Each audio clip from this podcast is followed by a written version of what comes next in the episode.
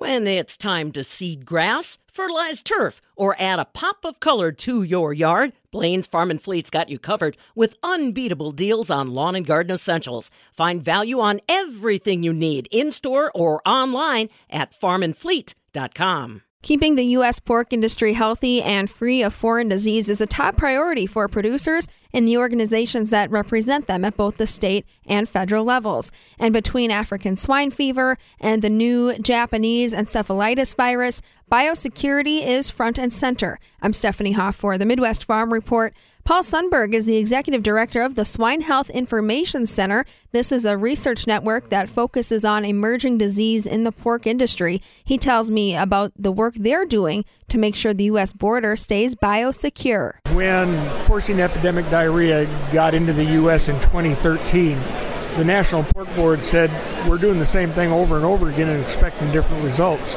So we need some some focus somehow on emerging diseases that are not USDA regulated, but they're production diseases.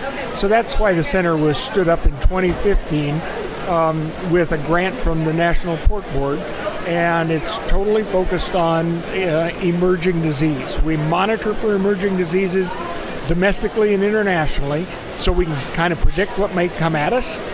We look at data around the industry domestically, again, to predict and see what's happening. And then we do targeted research to either prevent those diseases from coming or at least be prepared for them should they get here. So that's what the center does. When we talk with our pork producers and pork industry representatives, the, a lot of the attention has been on African swine fever or ASF your focus, however, is, is a little different. There, there's something else that producers may have to be aware of? Well, there's a lot of things going on around the world, and African swine fever certainly is one of them. But there's another thing happening in Australia right now, and they're having an outbreak of Japanese encephalitis virus. That's a virus that's transmitted by mosquitoes. It's in the same family as West Nile virus, which we have here. We don't have JEV in the country, but we do have West Nile. It's transmitted the same way uh, mosquitoes biting birds and birds carrying it. The way that it happens with pigs, though, is that pigs are what's called an amplifying host. So if they get the virus in a pig, that pig helps the virus grow to higher levels than other animals. So it's more of a risk for those mosquitoes rebiting a pig because they'll pick up virus and be able to spread it. So Japanese encephalitis virus is is an emerging disease. It's what's called zoonotic, so it is a disease of both animals and people. People can get it as well. The Australian experience has borne out both of those. Uh, reproductive issues in pigs and encephalitis and some death in people in Australia. Okay, so uh, not only an animal health risk or animal production risk, but a human health risk as well. It sure is. What does a response look like, or what is your what do your duties entail to make sure that we can respond to this threat? Well, one of the biggest things to do right away is to make sure that we can diagnose it, that we can find it, that we can detect it should it get here. It's a new strain of JEV, of Japanese encephalitis virus. It's a new strain. And one of the things that we're working with USDA on is to ensure that the tests that we have in our diagnostic labs can detect that new strain. Australia had to do some work to be able to do that. We want to make sure, for example, that we will uh, have that at ready should it get here. We want to know how to keep it out of the country. We're doing a risk assessment of ways that it could get into the country to see if we can close those windows and we're also doing some going to be doing some targeted research on responses. Um, working with usda on what their response would be the CDC on what their response would be and what we need to have in our toolbox in order to be able to respond. And give us a sense of you know, how much trade are we doing with Australia with hogs? Is there a lot of movement between our two countries? Yeah, there's not. There's not a lot of movement with hogs. There is some import that they import from us, but we don't get a lot from them. Uh, so for Japanese encephalitis virus, though, it's possible that we could import their mosquitoes and infected mosquitoes on airplanes. That's one way that it could get in here. Another way that it might be able to get in here is infected birds that come down from the flyways through Alaska and down into California and the western U.S., that flyway, those birds could potentially carry Japanese encephalitis virus, and they bring it down here. We've got mosquitoes in the country that would be able to uh, spread it around. You know, one of the saddest things is a producer having to depopulate their herd. It, it's an economic setback.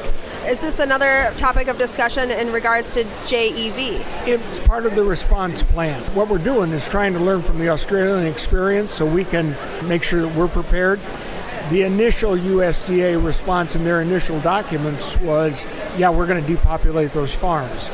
They have seen Australia and how they've handled it as well, and we've talked to the USDA about it, and they're changing that response plan.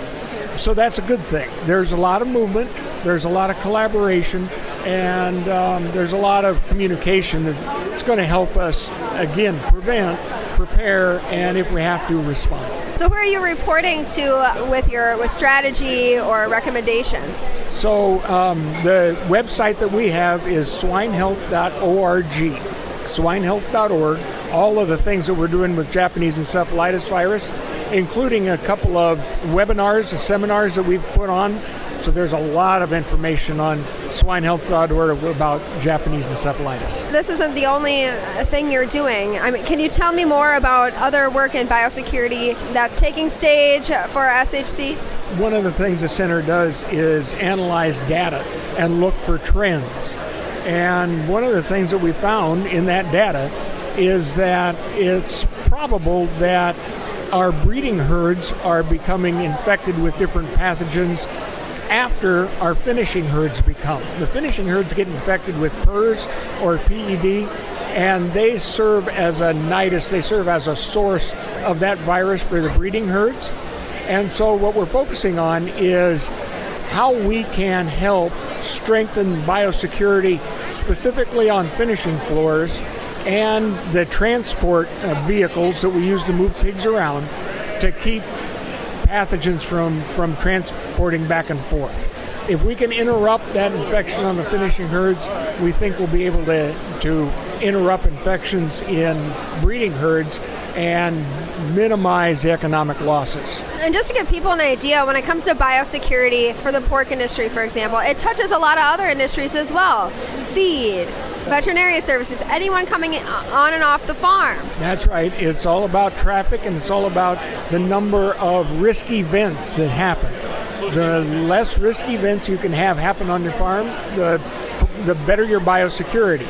So, what we're trying to do is help with finding new, innovative ways to decrease risk, to decrease uh, and increase biosecurity on the farm. Anything else, Dr. Paul, that you want to share with us uh, about what the center is up to or can look forward to in 2023? So, yeah, in 2023, right now we're, we're putting together our 2023 plan of work, and I'd encourage people to go onto our website. There's a document on there that describes our 2022 plan of work, and if the people would read that, and if there's any ideas at all, my contact information is right there. Email or telephone is right there. And I want ideas from people about what we should be focusing on in 2023. We're talking with Dr. Paul Sundberg, the executive director of the Swine Health Information Center. Again, that's a research network that focuses on emerging diseases in the pork industry. For the Midwest Farm Report, I'm Stephanie Hoff.